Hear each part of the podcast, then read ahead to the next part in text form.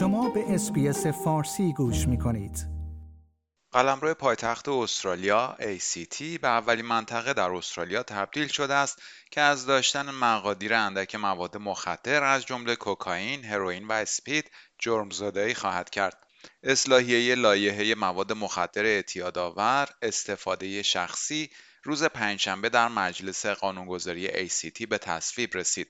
این لایحه برای اولین بار در سال 2021 توسط مایکل پترسون، یکی از نمایندگان حزب کارگر ارائه شده بود.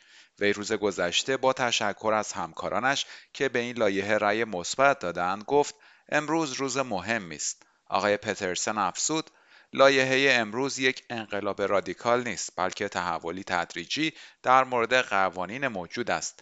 این لایحه توسعه دهنده برنامه اخطار ساده تخلف شاهدانه موسوم به SCON است که از سال 1992 به اجرا گذاشته شده است و از داشتن مقادیر اندک شاهدانه یا به اصطلاح کنابیس جرم‌زدایی می‌کند.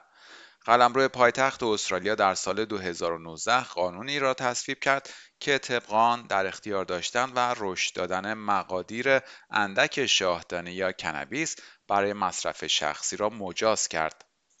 آقای پترسون گفت: امروز ما این چارچوب را گسترش دادیم. فواید زیاد این برنامه برای سالهای متمادی اکنون در مورد طیف وسیع‌تری از مواد اعمال خواهد شد که تعداد بیشتری از ساکنان کانبرا را پوشش خواهد داد.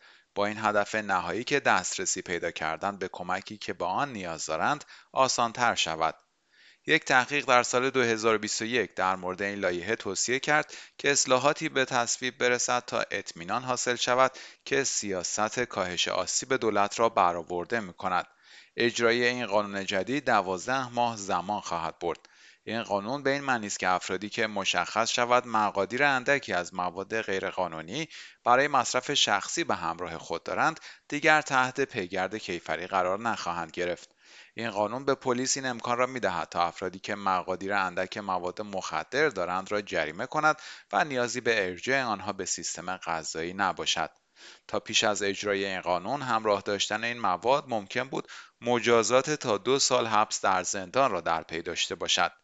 این قانون مجازات قاچاق مواد مخدر را تغییر نخواهد داد. دولت ACT در ماه ژوئن حمایت اصولی خود را از این لایحه اعلام کرده بود. ریچل استفن اسمیت، وزیر بهداشت ACT در آن زمان گفته بود: مواد غیرقانونی مضر هستند و دولت ACT به موضع قوی خود علیه فروشندگان مواد مخدر ادامه خواهد داد.